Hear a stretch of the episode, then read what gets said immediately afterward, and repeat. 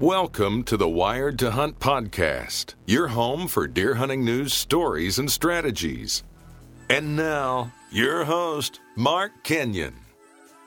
Welcome to the Wired to Hunt podcast. I'm your host, Mark Kenyon, and this is episode number 60. Today in the show, Dan and I are bearing all and discussing our greatest failures and mistakes while deer hunting. Enjoy.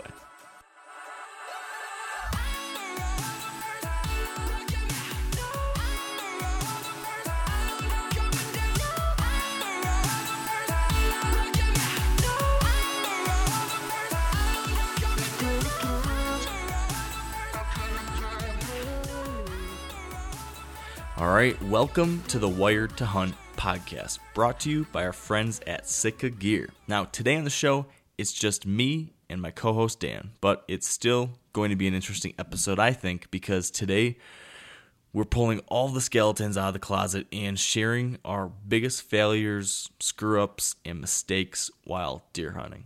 And trust me, there are plenty of those to choose from. Wouldn't you say, Dan? I'm glad you finished that sentence with wild deer hunting. Because this could be a really long podcast if it was even more than that, huh? If it was life in general. that could be like a 17 part series. Exactly. But we've got a lot to talk about on the deer hunting front, too. Mm-hmm. Can I one up you for a second? Yeah, go for it. I checked my trail cameras this weekend and you didn't. Uh, I know. I'm super jealous, too. Yeah. I uh, had a pretty decent pull, not my best pull ever, but uh, um, I have one buck that hit is back from you know the past four years we've been chasing him, and he's pretty identifiable by some kind of sickness or infection he has on his back legs. I'm not sure what it is, but it doesn't seem to be affecting him much. Um, he's back, and then I got a pretty pretty cool non-typical uh, picture that looks like he could be a giant as well. So I'm pretty pumped to see uh, the next card pull next month. Heck yeah, man, that's awesome. And you got to kill Ryan Iberg because that Yeah. buck, he looks The buck, right? The buck, yeah. The buck, okay. Not your my friend, friend. Not your friend. Ryan's a good guy. but that, you know, like you said, that thing going on with his back foot, or is it both feet now? Yeah, oh, yeah, he's had it. He's had Both both feet. both feet for three years. This is the third year he's had it. Yeah, you got to take him out of his misery. Yeah. He's a I heck of a deer too. Now Oh, that other wide. that other big non-typical, could that potentially be Mm-hmm. the one Yep. and only? Yep, that could be Mark Kenyon.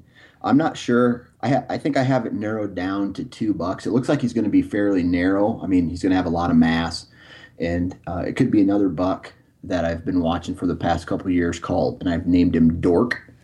But he uh, he has an extremely huge body, and not you know last year and the year before he had some good mass to him and some non-typical points, but you know maybe at most 140 Yeah. for, for a size range.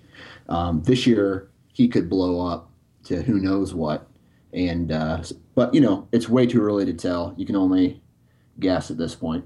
Yeah. He's got big split brow tines coming on, right? Oh, he's got one one brow has a triple already, and the other side split, and who knows what else it's going to do. Ugh, that's Yeah. awesome. I love split brow tines. All right. You do Here's a question. okay. What would you rather, if you were, you know, if we could be picky here, would you rather shoot a buck with split brow tines or split G2s? Um, I passed uh, a buck with split brow tines once, double split brows. So I guess I would I would rather have a really deep split in the G two, and uh, because sh- that reminds me of shipwreck. Yeah. Yeah, those split G2s are sweet. Yeah, what about you? I go through this all the time. Me and a couple of my friends, like whenever we're driving to our hunting properties or down for a hunting trip, we always like spend a good half hour to an hour going through these different like which would you prefer scenarios. And this is a tough one always for me, but I think I'd probably have to go with big split G2s. Yeah, Um, I love them all. I love all that kind of non-typical character, but split G2s are just cool. They're, I mean, especially cool. I, another thing, like I would love matching flyers off the G2s. Like Oh, boy. like a Yep. big, massive eight pointer with matching flyers off both G2s. That would be that would be sweet. I got a trail camera for my birthday in 2006. It was like big batteries, had to use film in it, flash, and all that stuff. And the very first time I got pictures developed, uh, I had uh, probably a 140 class buck with matching flyers off his backside. Oh, that is sweet. I lost that picture. It kind of pisses me off. That's a bummer. Yeah. Yeah, that's a super super sweet buck. What about? Do you prefer super wide bucks or super tall? And tall and narrow. Uh, dude, I love wide. I love wide deer, the kind that can't walk through cornrows because their antlers are, you know, getting in the way all the time. I love wide bucks. Those are sweet. For some reason, I've got a thing for the super tall, narrow ones, though. Yeah. Like, I, I, I still haven't had a, I've even had a really good encounter with like a really massive, thick horned, tight and tall buck. That's, that would be sweet. Um, that's on So my your your list. ideal buck is tight and tall with a split G two. Well, I'd say tight and tall. I'm gonna get real picky here. Okay. I'm gonna say tight and tall, but like lots of mass. Like I love, of mass, I yeah. love a buck that's just like heavy horned. So heavy horned, we'll call him. He's a, he's a heavy horned eight pointer, but like 12 inch G2s, 13 inch G3s. Um, but he's maybe only like 13 inches wide, Nice. and he'll have deep splits on his twos, but then flyers off of his twos as well, or maybe flyers off his G3s. Um, that'll be that's the one I'm looking to shoot this year. Good luck, buddy. yeah, thanks. oh, you can dream, right? That's right. That's right. Yeah. So uh, you got your trail camera pull. I still haven't seen any, or I haven't been able to check, but I am itching bad after I saw you post yours and I see different people posting theirs online. I'm getting itchy. So I'm, uh, like I said the other day, I'm I'm starting to watch my deer hunting DVDs and shows online, and oh, just dreaming, just dreaming. So, uh, have, did you do anything exciting up there on your little vacation that you're on? Shouldn't call it little. You're gone for three months, but uh, anything cool going on up uh, up in Idaho? Yeah, yeah, we've been doing some fun stuff. We spent the last five days, I think, over on the other side of the mountains from where we live, uh, on the east side of Grand Teton National Park. Spent some time with my wife's family and did some cool hikes, did some kayaking and some gorgeous mountain lakes. Uh, so that's been cool. Um, we're heading to Yellowstone in a couple days for an extended stay there and going to do a lot of fly fishing, hopefully, and see some buffalo and all that. So it's been good. It's been a lot of fun and uh, I'm gonna start doing some big backpacking trips here soon too. So Cool, cool, I, cool. I'll tell you one thing: I will probably be kicking your ass in the mountains this this fall because I'm gonna be doing nothing but hiking the mountains for two months. So I know you're working out and I know you're gonna be in good shape, but I I might be able to. I might be a little ahead of the curve on you, Dan. Hey man, I wish I could simulate the thin air and the inclines that you that you're going to be hiking in. I, I you just can't. I don't care how how many squats I do or reps on the stairmaster. You just you cannot simulate actual environment. Yeah, and it, it definitely is different. I mean, Yeah. you just have to get get acclimated and and roll with it. So I got I've got a little unfair advantage. I realize. Well, maybe you'll break your femur and then we'll be even. well, thanks a lot.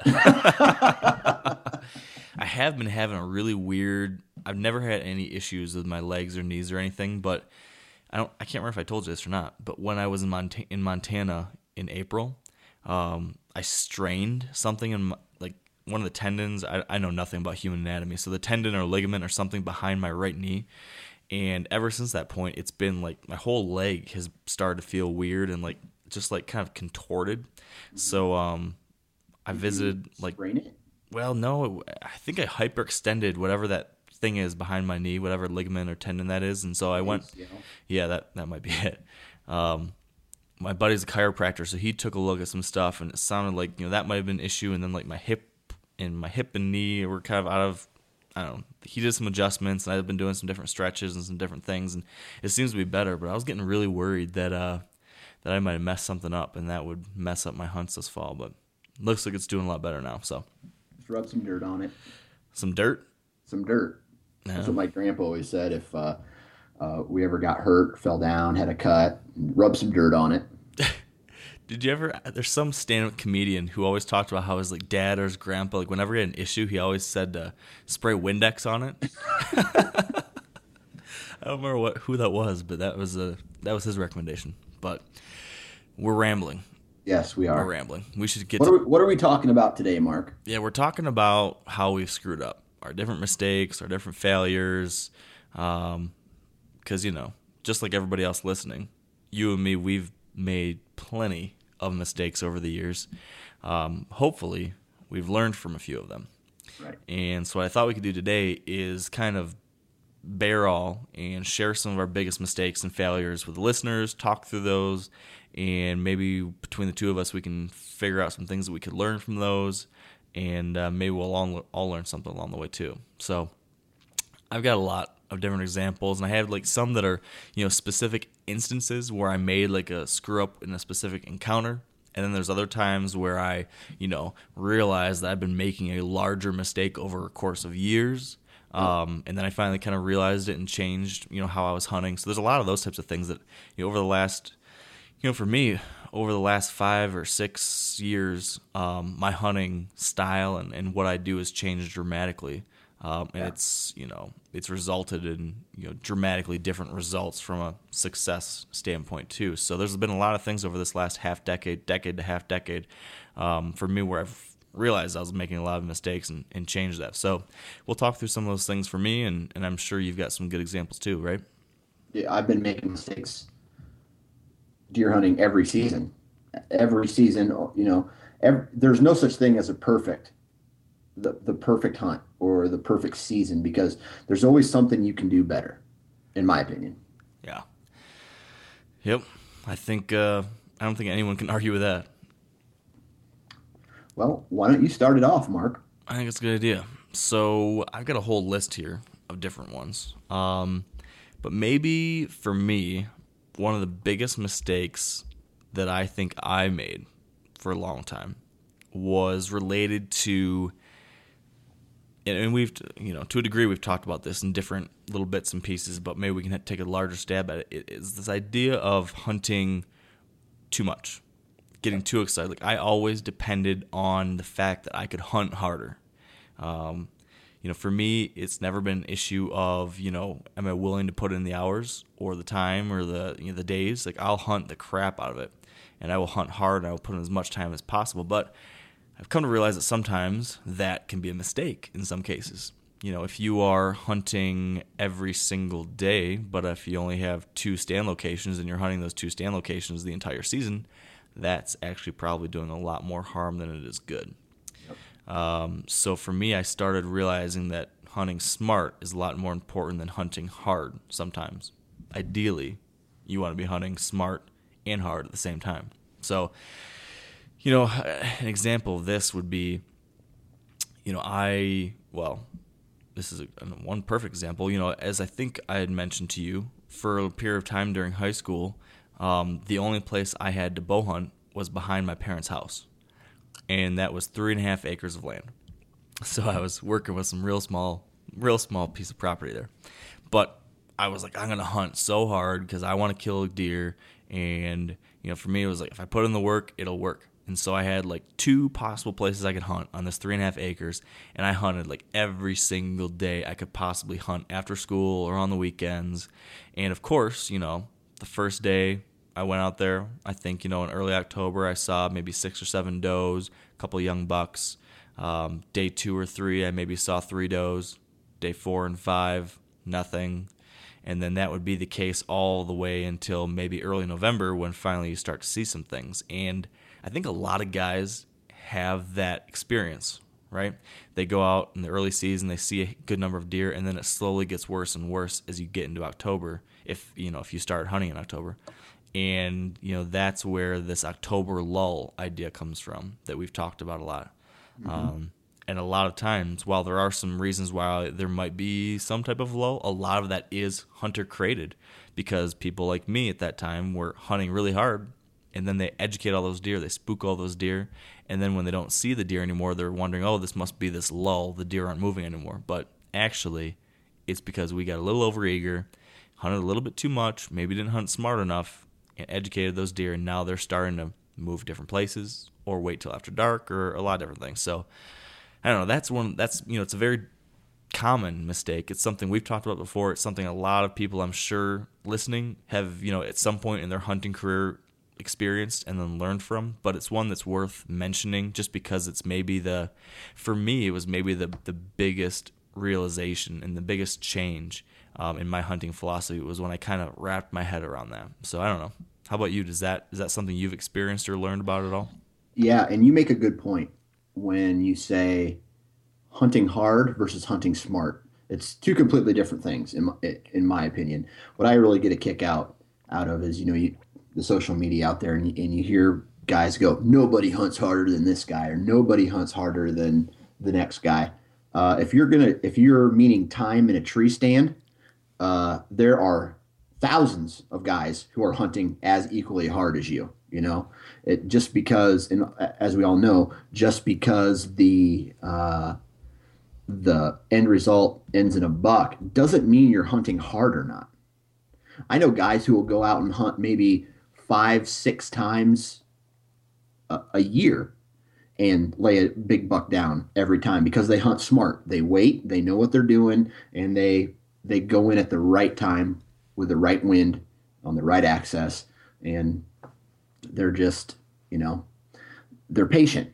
And that's and, and just like you, man. That's one thing that I have not. I'm I'm a hunter. I love to hunt. So if I know there's a big buck in an area, but he's coming out after well after dark, and this is one of my actual mistakes is being being aggressive and not th- using my head and going into an area to chase a buck who's not showing up on a particular trail camera until like midnight knowing i'm knowing i'm not going to see him but i'm going there in there anyway.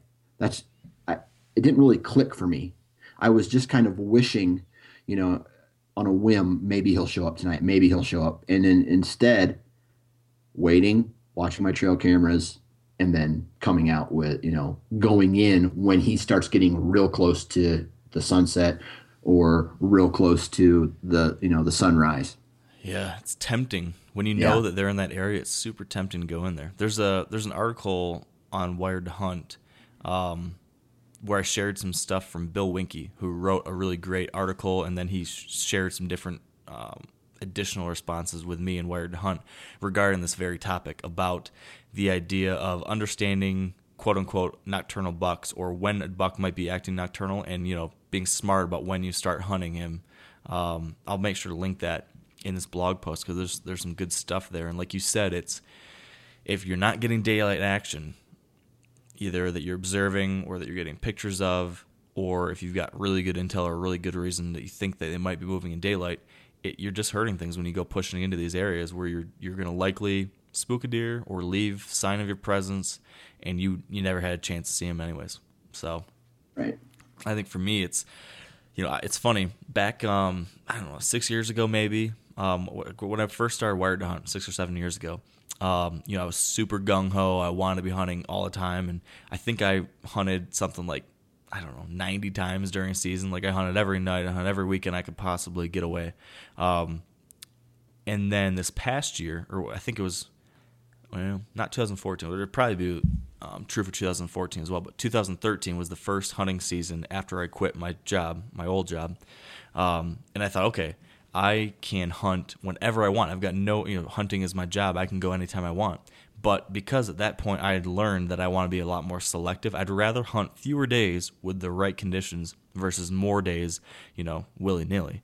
And I actually hunted significantly fewer times in 2013 than I did, you know, back in 2009 or whatever, um, even though I didn't have a regular day job. And it was because I had realized it made a lot more sense to hunt fewer times, but on the right times. Um, it, the the predict the productivity of those sits is so much better when you're hunting smart. Um, I think I'm not. I guess I don't remember where I'd heard this, but the the analogy of a drone strike. Every hunt should be a drone strike. You should have you know done your intel, you've done your research. You should have your intel. You should have a very specific reason and a very specific location of where you think you can make that strike. And then when the conditions are right, you go in like SWAT Team Six and you kill them.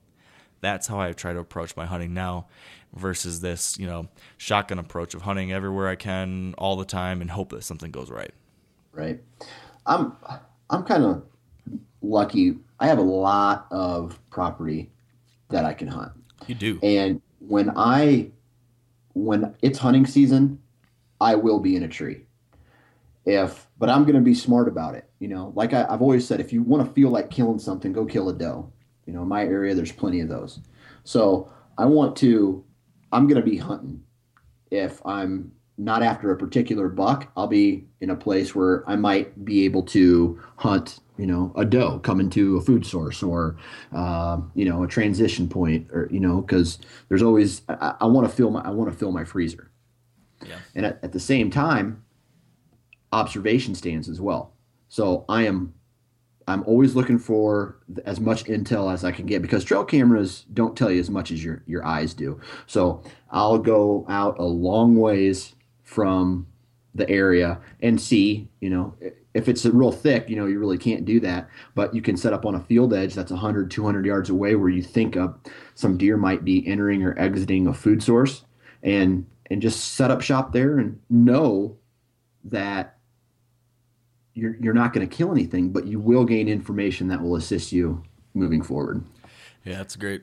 It's a great point, and I think that's it's that's the ideal situation. Right. Is being able to hunt, you know, have have enough spots, enough properties, or large enough property where you can have your killing sits and your killing stands, and only hunt those in the right times. But also, you know, if it's Saturday morning and you want to be hunting, but the conditions aren't right for those killing stands, you still have other, you know, plan B spots where you can go hunt just to enjoy yourself or to observe.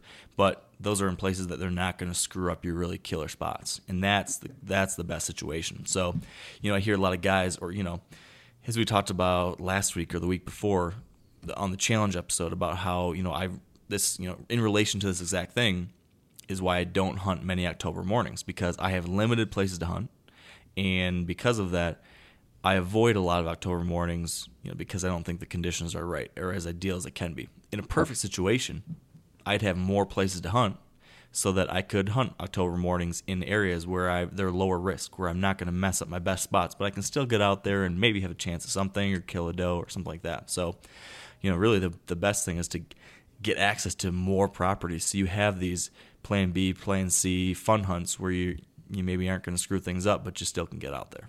Right.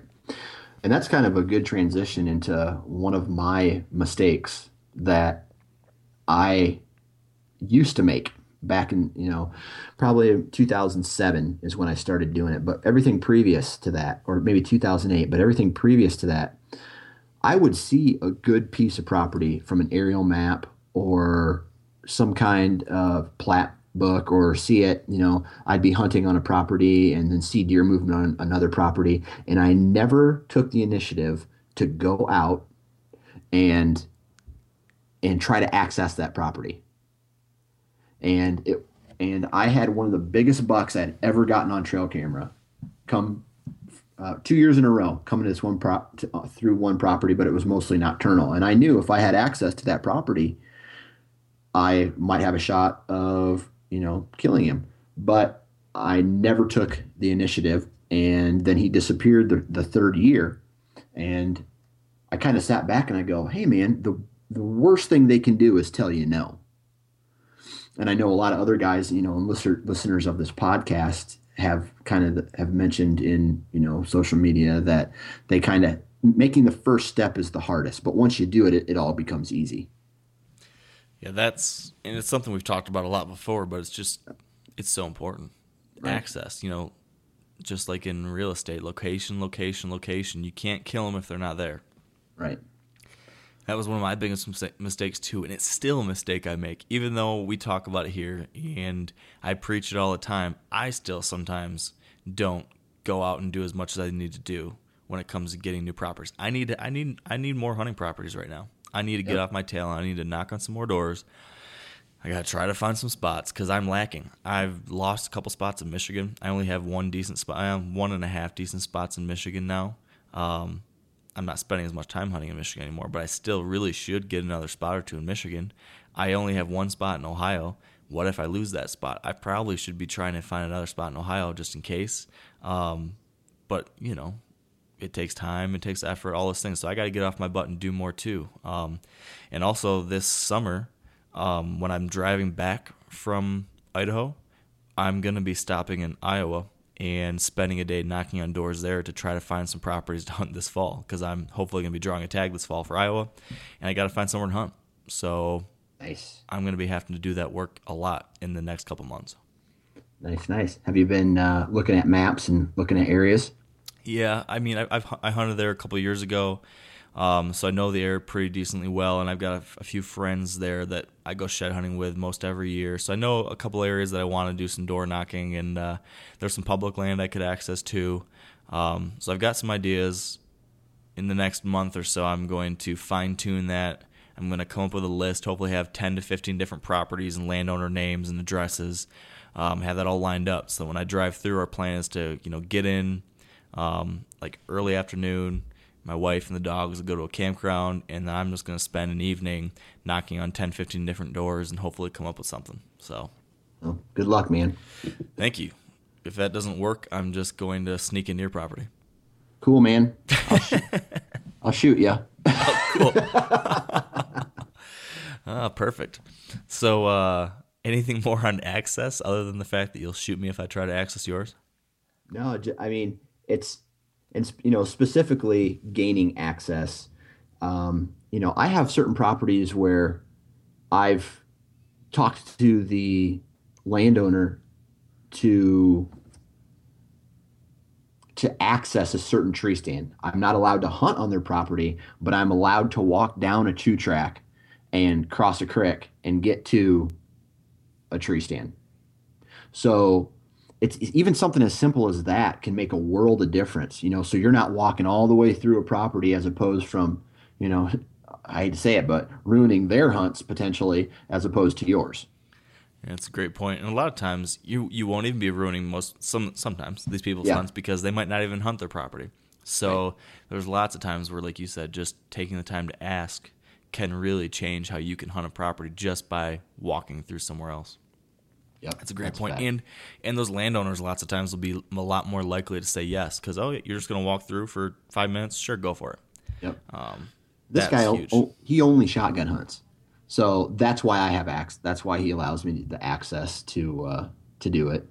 And you know, someday maybe if I prove my worth, I uh, I'll be able to bow hunt his property someday too. That would be nice. Yep. Yep. Yeah, real nice. So Let's. uh How about another mistake of mine? Here's yep. a, specific, a couple specific examples where I messed up on a deer, um, and then kind of a larger thing to take away from it. Um, I don't remember if I told this story. Uh, we've talked so much. This is episode 60, so like well over 60 hours of us telling stories. So I might have told this one. I don't know, but um, tell me if I have. It was November 2nd, I think. No, actually, I take it back. I had hunted November 1st and 2nd on this property in Michigan, and then I went to Iowa for a week, and then I came back. So it was like November 10th or 11th. I came back, and the buck called Leaner. He's a deer mm-hmm. that I've talked about before. Um, at this time, he was a three and a half year old. It was 2012, I think. And I've been sitting there hunting, and long story short, a couple does came in. He surprised me. All of a sudden, like, it turned around and 40 yards away from me, this buck was right there, leaner. And I couldn't move though because he was so close. So I was frozen. And then he finally moved away and he started moving through some tree cover. And by the time I was able to move around, get turned around, he was out of range and moving away. So I had to grunt to him. I think I have told you the story. I'm, I'm kind of remembering this now. But long story short, I tried to call to him and I did a couple grunts. I tried to be aggressive with a couple grunts. He didn't care. He kept moving. So then I'm panicking. He's getting farther and farther away and I was gonna do a snort wheeze. So this time I in my head I'm like, okay, do a snort wheeze now. But this is the grunt tube that had a snort wheeze tube and then a regular grunt tube. And instead of using the regular snort wheeze tube, which is just a funnel which amplifies the snort wheeze sound, instead of doing that, I snort wheeze through the regular grunt part with a oh. Boy. So it just was like this horrible. Rah, rah. It was really, really, really bad noise, very loud and it scared the crap out of Leaner, and he took off running. and I didn't see him again that year. Um, so that was a huge mistake I made in a specific instance when I was trying to call to Leaner. I, you know, rushed it, wasn't paying attention to what I was doing, and I probably overdid it because I'd already tried a couple calls before that, and he was going, and he wasn't, you know, he didn't give a rip about it. I still kept going. Now, fast forward to the next year, 2013. I'm hunting in the exact same tree stand. It's about the exact same time of year. I think it was again like around that November 8th to November 12th. And he pops out again. Now, this year, instead of three and a half he's a four and a half year old. He's in the 140s. Awesome Michigan buck and he pops out maybe 100 yards away and he's feeding down in this cornfield with a couple does and he starts moving my direction coming towards the same exact spot where i had you know snort wheeze through the wrong way at him and again he's cutting away from me not coming towards my location so again i'm getting you know nervous i want him to come my way he's not coming my way i need to do something so i grunt he looks keeps going i grunt again he looks keeps going, keeps going. I grunt again. I think I tried rattling. He keeps going, gets further and further away. I snort wheezed at him. This time with the right tube. Um, I threw everything I had at him, and he eventually ran off. And it was, you know, it's overcalling 101. I yep. was, you know, panicking. I wanted so badly for this encounter to turn into a shot opportunity that even though I knew I shouldn't, I kept calling, hoping that one of these tricks in my bag would finally work. And you know, as I think we've talked about before, eventually, you know, you have to realize when enough is enough and you're going to start hurting your chances of having an encounter with that buck rather than, you know, having something finally work. I think overcalling is something that many of us do. It's easy to do and it educates those deer. It's it definitely impacts those deer and you know, I had now overcalled to this deer twice from the same exact tree stand and I never ever saw him again from that tree stand. And I think that's a big part. I think I bet a big part of that was because he was starting to put to put things together and realizing that there's a really loud duck sitting in that tree, and uh, it's not somewhere he wants to go. I have overcalled so many times that it, it would it's hilarious to even talk about. I've ruined more hunts because of calling, and I ruined uh, a hunt in I shouldn't say I ruined the hunt because he he had caught my wind. All right, so he immediately stopped, and this was with a 180 inch typical 12 pointer, and uh, he caught my scent. Boom, stopped. He was looking around. He took a couple step backwards and he started to walk away. It was the rut, so I started. I rattled. I grunted. I snort wheezed and the snort wheeze got his attention, and he turned around to start coming back to me, you know, basically just to look in the area. And then I never saw him again. So that time, and then a year later, another deer walked through. Um, he walked through the ozonics, calm as can be, but then he had the wind advantage even though he was out of the ozonic stream and my scent in my scent stream, I grunted just one simple, and he was gone, because he knew there was no deer up there because he had the wind advantage. I, and that was with like a 170 inch eight pointer. Was that Megatron? Megatron, yeah. Yeah, that thing was a stud.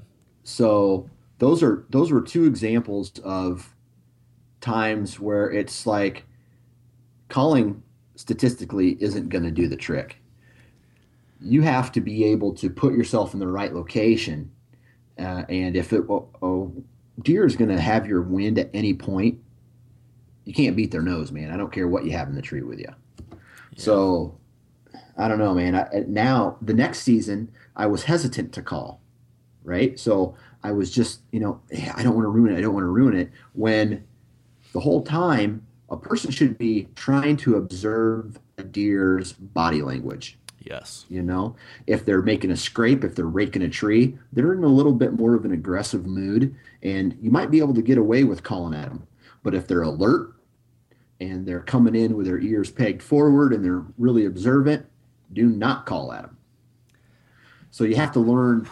I know I learned the hard way, unfortunately, but you have to learn when to call and when not to call based off their attitude. Yeah, Very true. And and then also, you know, also the time of the year. Yep. They're how they're reacting, what the area that you're hunting in is like. You know, in certain areas, if there's tons of hunting pressure, you might want to be even more tentative when it comes to calling because they've heard so many more from other people. Um, so you have to take a lot of factors into consideration before calling. Um, you know, it makes it if you watch ads on TV, you know, it seems like calling should be oh any buck that comes by, I should be able to grunt it right in. Um, but it's not a magic bullet. It's something. It's a tool that works, that helps sometimes, but more times than not, it might hurt than it will help. So you need to be smart about when you use that tool and how you use it. And, and a lot of that comes from just, you know, experience like we've had, you know, over the last decade, seeing these deer and what works and what doesn't work and when we screwed up and when, it, when it, we didn't screw up. Um, for me right now, I've got kind of a general set of rules for myself when it comes to calling. You know, if it if there if a shot opportunity isn't going to happen, as you know, I would rather have a deer just come in on his own with yep. no calls on my own. So if he's coming my way, I'm not going to do anything. I'm not going to try to speed him up. I'm just going to let him make his way. But let's say I know for sure he's not coming in. I'm willing to try one. You know, I, for me personally, I start with a contact grunt. Just do a soft contact grunt, and if that gets his attention and he's intrigued by that, I'll just stop. Yep. Now, if the first try doesn't get his attention at all, it seems like he hasn't heard it at all or doesn't care or anything, I'll give him one more, but a little louder, a little more aggressive. Just make sure he's heard me. Yep. If that doesn't work still, hopefully hopefully that does something. But if that doesn't, then I will try snort wheeze if it's the right time of year. If it's during the rut when a buck should get aggressive and would be riled up by another buck, you know, challenging him, I'll try snort wheeze. And after that, I'm done calling. Um, I might, if it's the right time of year, I might substitute a contact grunt with like a can call for a doe and estrus. If it's that time of year, I might try that too. Um, but kind of, you know, there's always different situations and things might fluctuate. But that's my basic process. Um, yeah. If there's a deer that's really far away, I might try rattling instead of that calling sequence because that'll carry farther.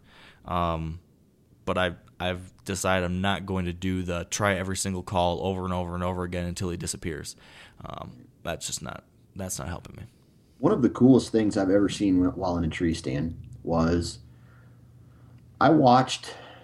It, it was probably late October, so the time for calling was getting getting good, and I was in wide open timber, so I could see a long ways, and it was fair. I was up high, and I could kind of see the you know all the way around me. All right, so I saw a buck oh, 100 so yards away from me, maybe even a little further and I rattled at him. Okay. It got his attention. But I watched this buck make a complete circle all the way around me without closing any distance. He made a giant circle all the all the way around me. This was before I was using any kind of scent control.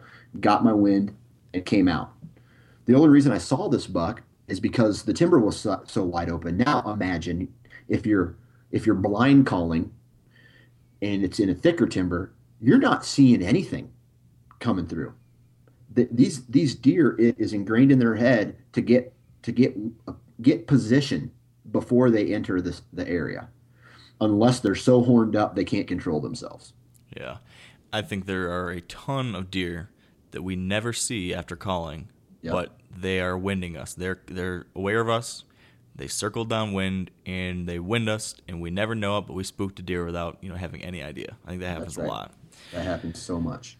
Yeah, and that's why I don't do. I don't do. I do some, but I don't do a ton of blind calling anymore because of that. Unless I've got a really good setup where I don't think I'll get winded, or where a deer just can't get downwind of me, or something like that. So, the only time I will grunt is now is when I see a buck that I that I want to shoot. Yeah.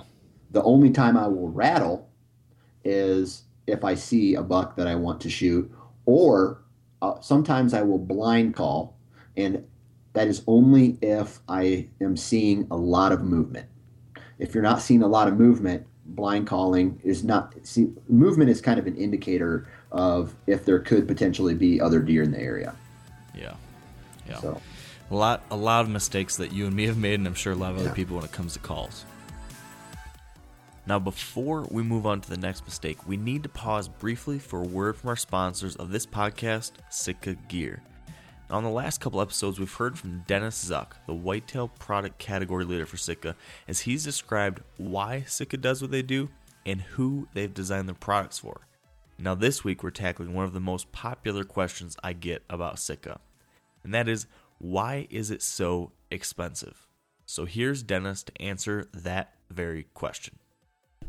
That's a great one because it costs us so much. is there is the right answer?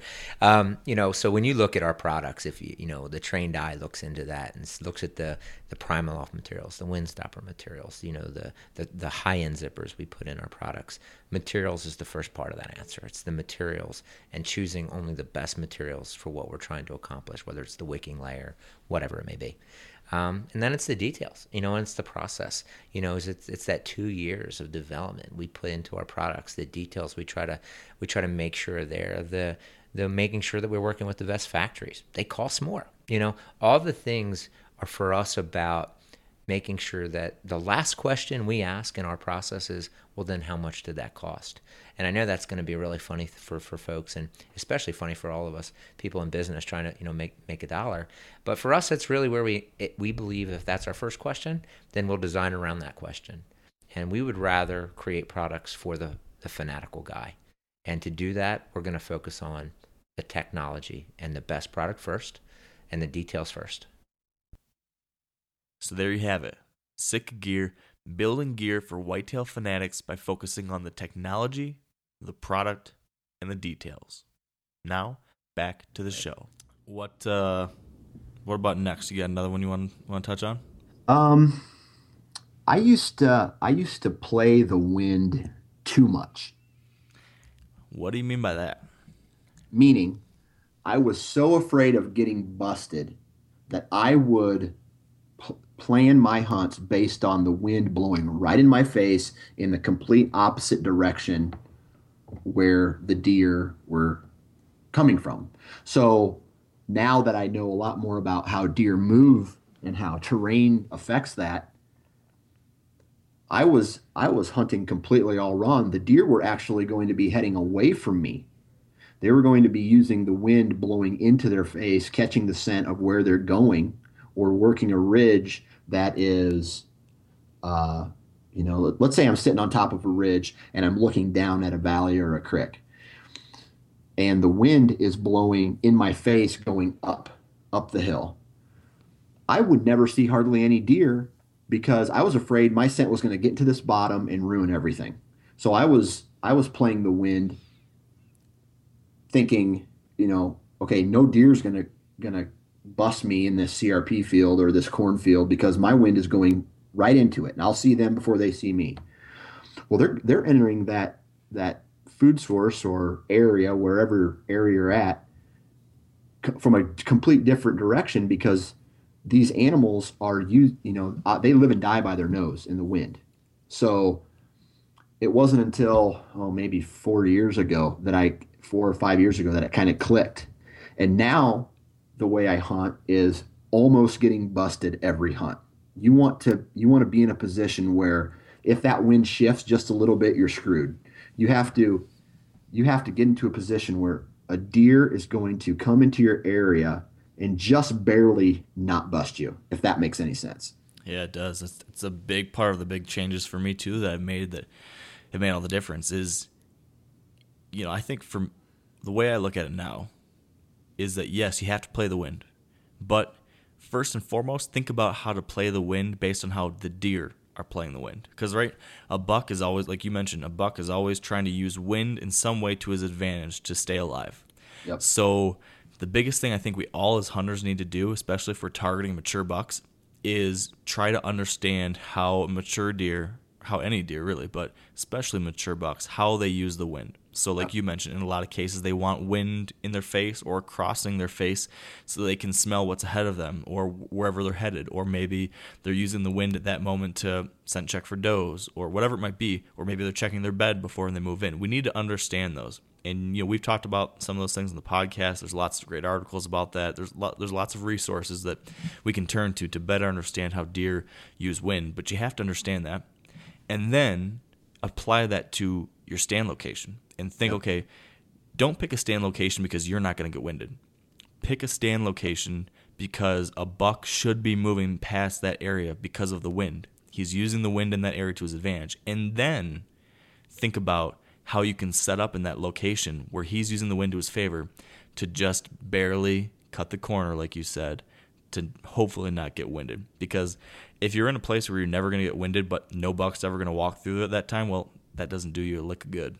Right. So that's been a big thing for me. And we actually, um, we posted a couple things today on our Facebook page. There's a video with Todd Prignitz that's a really great resource about this. And then we shared an article on Wired to Hunt from Dan Infalt, who has a podcast now where he talks all about using wind and thermals. Um, and those are two really good resources that we'll link to that, that talk about this exact topic. The other the other thing is a deer's a deer's nose is so good. They don't need to see a threat Okay. So they're using these ridges and they're not exposing themselves. All the wind's coming off these ridges down into these bottoms, and they're and they're and this is an example of where I hunt. You know, big ridges um, coming off. You know, like a food source or a pasture or a CRP field, dropping down into a creek or a valley, and they're just looping like halfway down these ridges or one third up or down off these ridges to where they're not exposed at all, but they can scent check everything up top.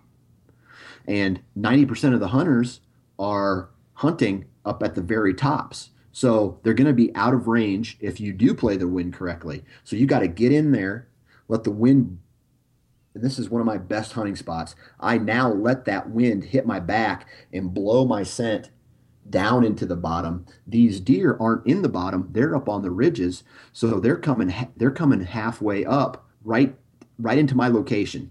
So they're using kind of a 90 degree, 45 degree angle to catch the wind coming off, and by the time they catch me, they're already in my shooting lane. Yeah, those are those killer spots. Yep, for sure. I um, it's a tough thing to figure out, but this is something that um that Infalt mentioned on his podcast, which if if you haven't listened to it, make sure you listen to it. There's a link on Wired to Hunt right now.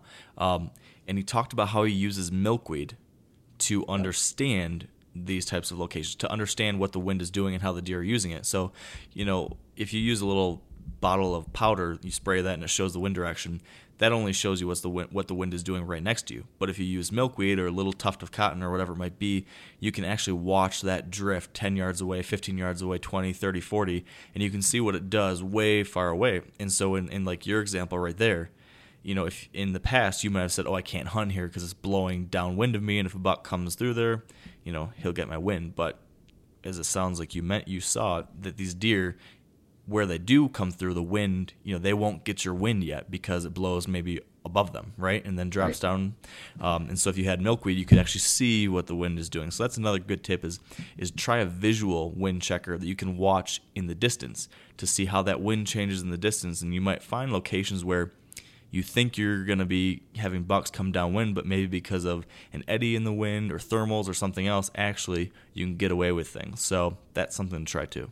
Yeah, and it it's crazy. Because this this year I learned a lot about thermals from a mistake. You know, basically mistakes that I was making, and I almost compare it to like an ocean tide in these in these bottoms and draws. It just kind of shifts back and forth until finally the it heats up and it, they're they're gone.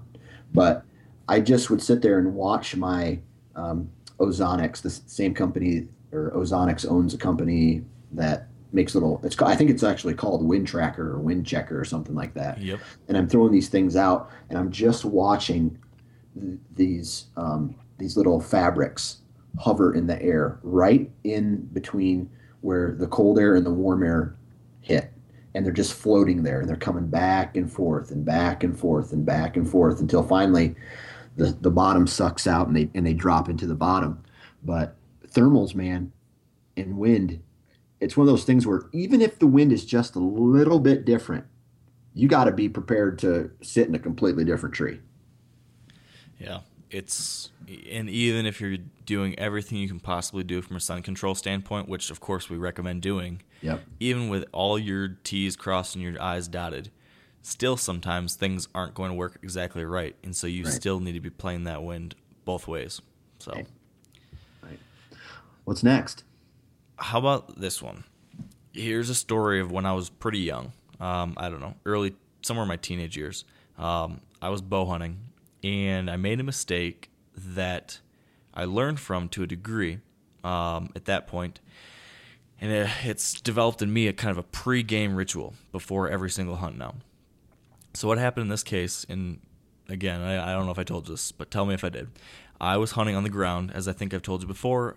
Back in the day when I hunted my property behind my parents' house, it's kind of laughable now. My parents wouldn't let me hunt in tree stand because they were afraid I was going to fall out of the tree. I'm not very coordinated, so I can understand. But um, I had me and my dad had made these portable ground blinds that were basically just like ski poles or like a long wooden dowel, like maybe four of them laid out two three feet apart, and then we'd staple like burlap camouflage fabric across the front of them.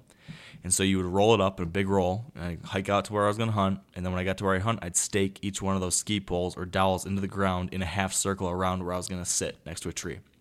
And that camouflage fabric would cover me, you know, would cover me to my like shoulders or my chest when I was sitting down, so I could move a little bit. So that was my portable ground blind back in the day, you know, 15 years ago or whatever. Um, I was bow hunting early on. I just started, you know, this is early on my bow hunting career. I just started and hunting in this bottom. I see the biggest buck I'd ever seen to that point. From what I remember, he was a 10 pointer.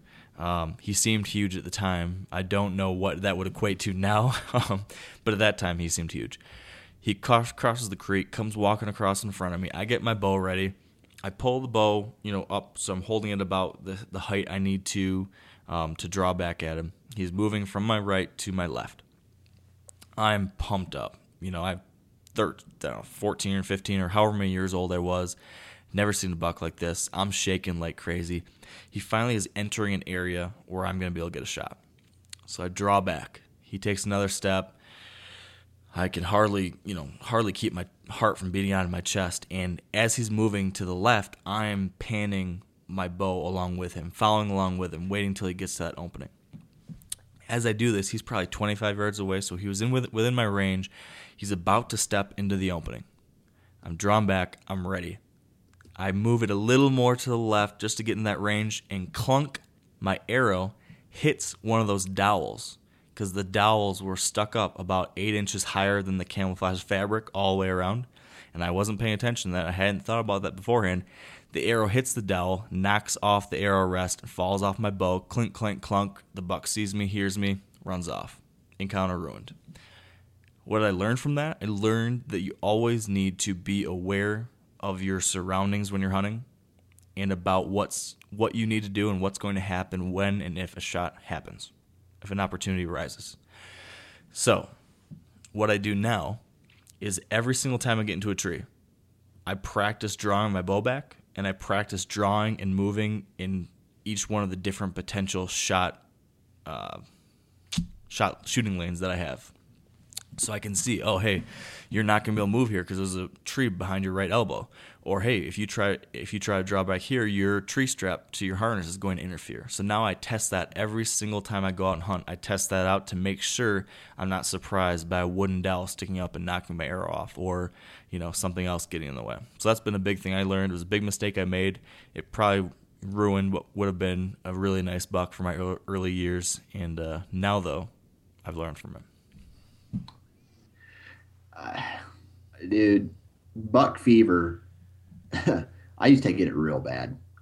Um, I, it cost me a 210 incher. Cost me shipwreck. Can I can I say something?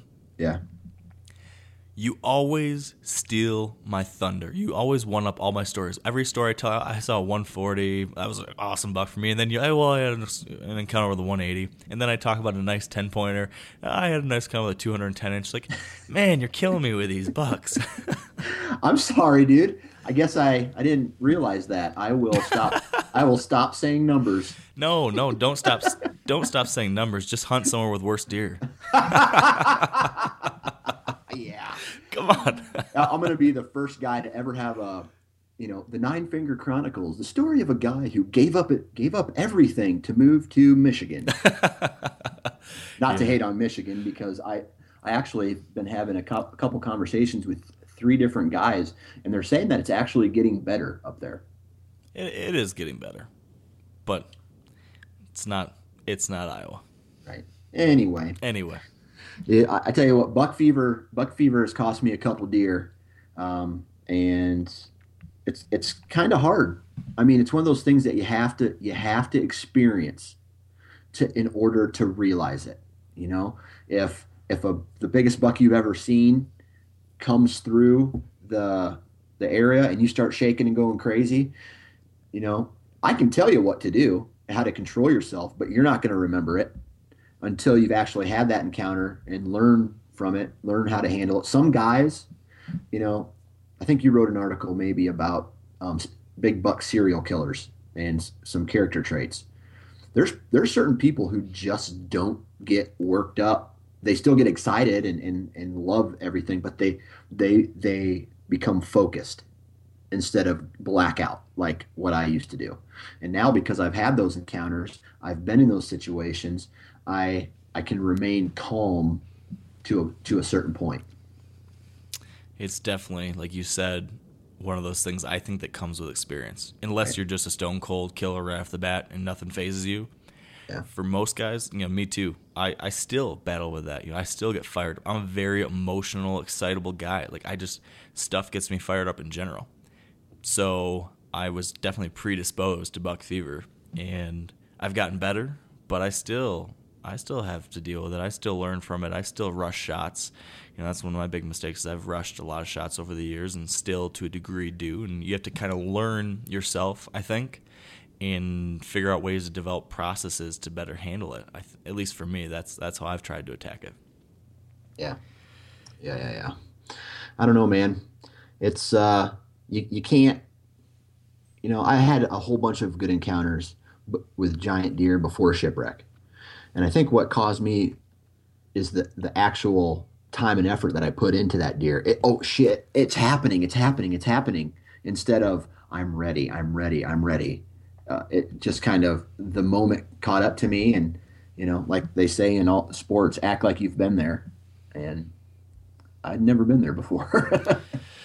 yeah, and you know, for some people, like like like we said earlier, it's just going to be one of those things you have to just get out there, experience it, learn from it, and move on because there's only so much you can do, you know, practicing beforehand, and that that really helps more than it will once you just get out there and do it. Okay. So, buck fever, dude. I'm sure. I'm sure both of us will have some case of it this fall, hopefully. I got buck fever right now. Yeah.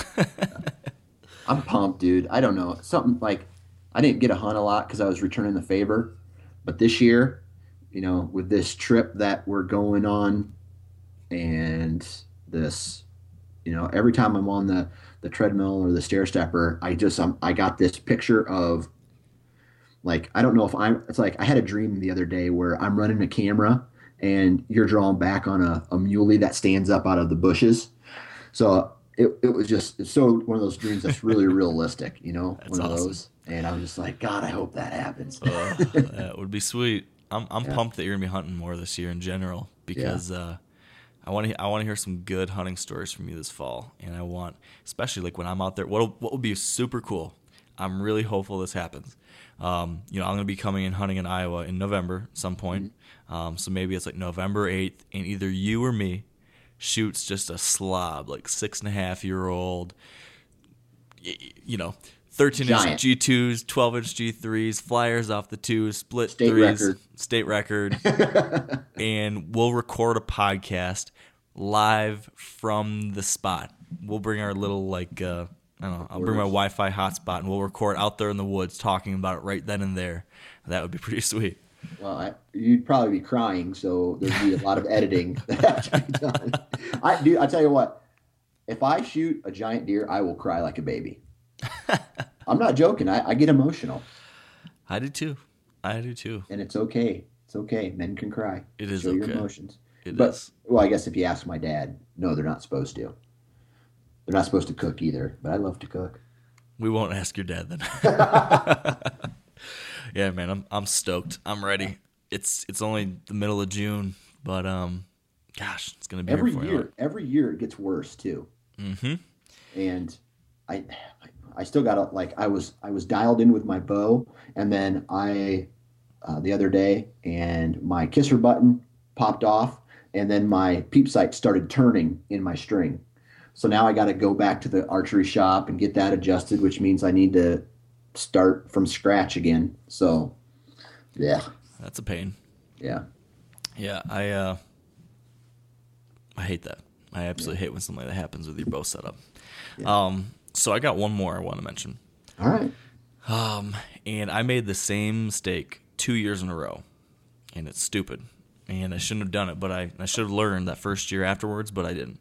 And this is a case where, you know, that, that first year I was hunting on a Michigan property and it was on. It was November 1st and it was just absolutely on during the rut. Um, there were bucks chasing does all over. I think I, I went out there in the afternoon. I got there at 4 o'clock, and between 4 o'clock and 6 o'clock, or whenever it was that it got dark at that time, I saw 11 or 12 different bucks. It was just for for that area it was unheard of. Tremendous number of bucks, several mature bucks, two bucks fighting. It was an awesome night and you could tell, you know, there was a hot doe in the area. But I was scheduled the next day to drive to Iowa to start hunting in Iowa. Mm-hmm. I had the flexibility to do whatever I wanted, but instead of staying there in Michigan where it was absolutely on at that moment, I was like, ah, oh, Iowa's better. I'm gonna go. I'm gonna go. And I left a very hot situation in Michigan where there was a doe in estrus, in estrus, and the rut was on.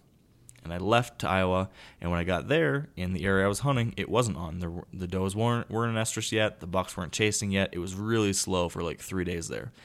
If I had stuck around an extra day in Michigan when it was really on, maybe I would have killed a great buck there.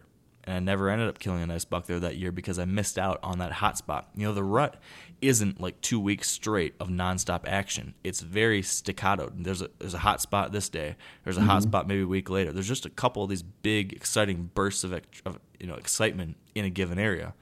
And um, if you're on one of those, you really need to take advantage of it. Now, fast forward to the next year. I thought I'd learned from this, but then again, the exact same thing happened. I'm out there, it's November 3rd or 4th, I think. I'm in Michigan, and a big buck is locked on a hot doe, and bucks are chasing all around it. I can tell there's a hot doe in the area. I'm watching it like 150 yards away. This buck is locked on her. Plenty of other bucks are trying to get in on the action. I know this is happening right then and there. It gets dark. I have to leave. The next day, I was scheduled to go to Ohio. And again, the temptation of what's in these other states gets me. I packed up and left Ohio, and I left what was an awesome situation there. And um, if I had stuck it out, you know, maybe things would have been different in Michigan, but instead I went to Ohio. And again, exactly like in Iowa, the conditions weren't the same. The rut wasn't going right then and there. There wasn't a doe in the area that was ready to go. And I didn't see crap for a long time. So twice in a row, I left a situation where the rut was popping and there was a hot doe in the area.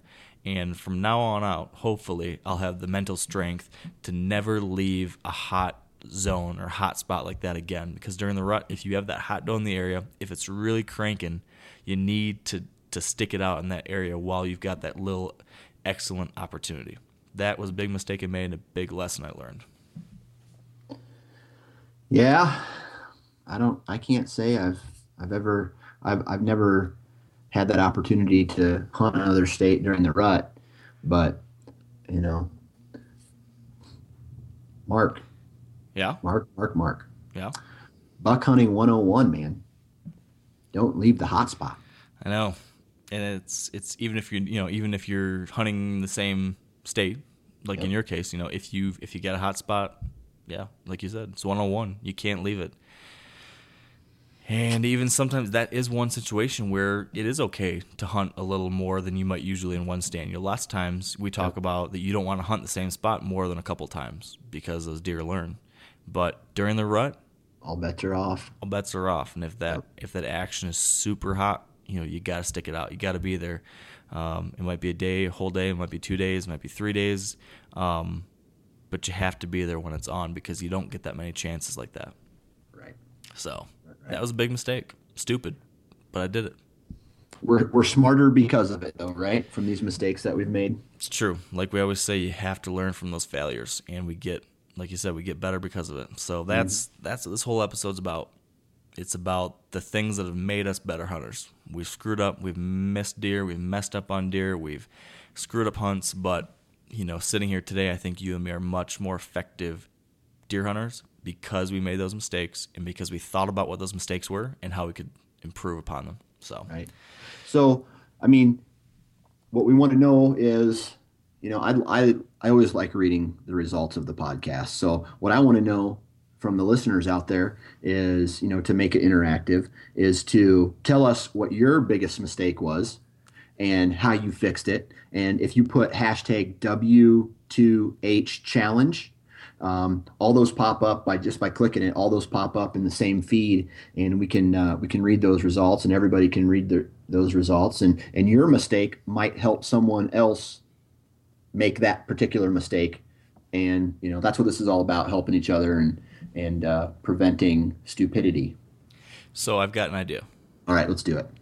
Um, so we use the hashtag W2H challenge for our, you know, the challenge that we, the challenge episode we had a couple couple episodes ago.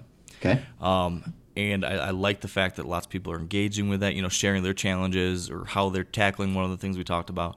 Um, and so I've been thinking, I want to, you know, just like you said, I want to find a way to, you know, eh, get ever all of you guys listening. You guys can interact with us more on each episode um, and talk about each topic. So I'm thinking two things for each episode. I'm going to post, you know, this podcast. We'll post it on the Wired Hunt Facebook page, and we'll have a discussion topic for each episode.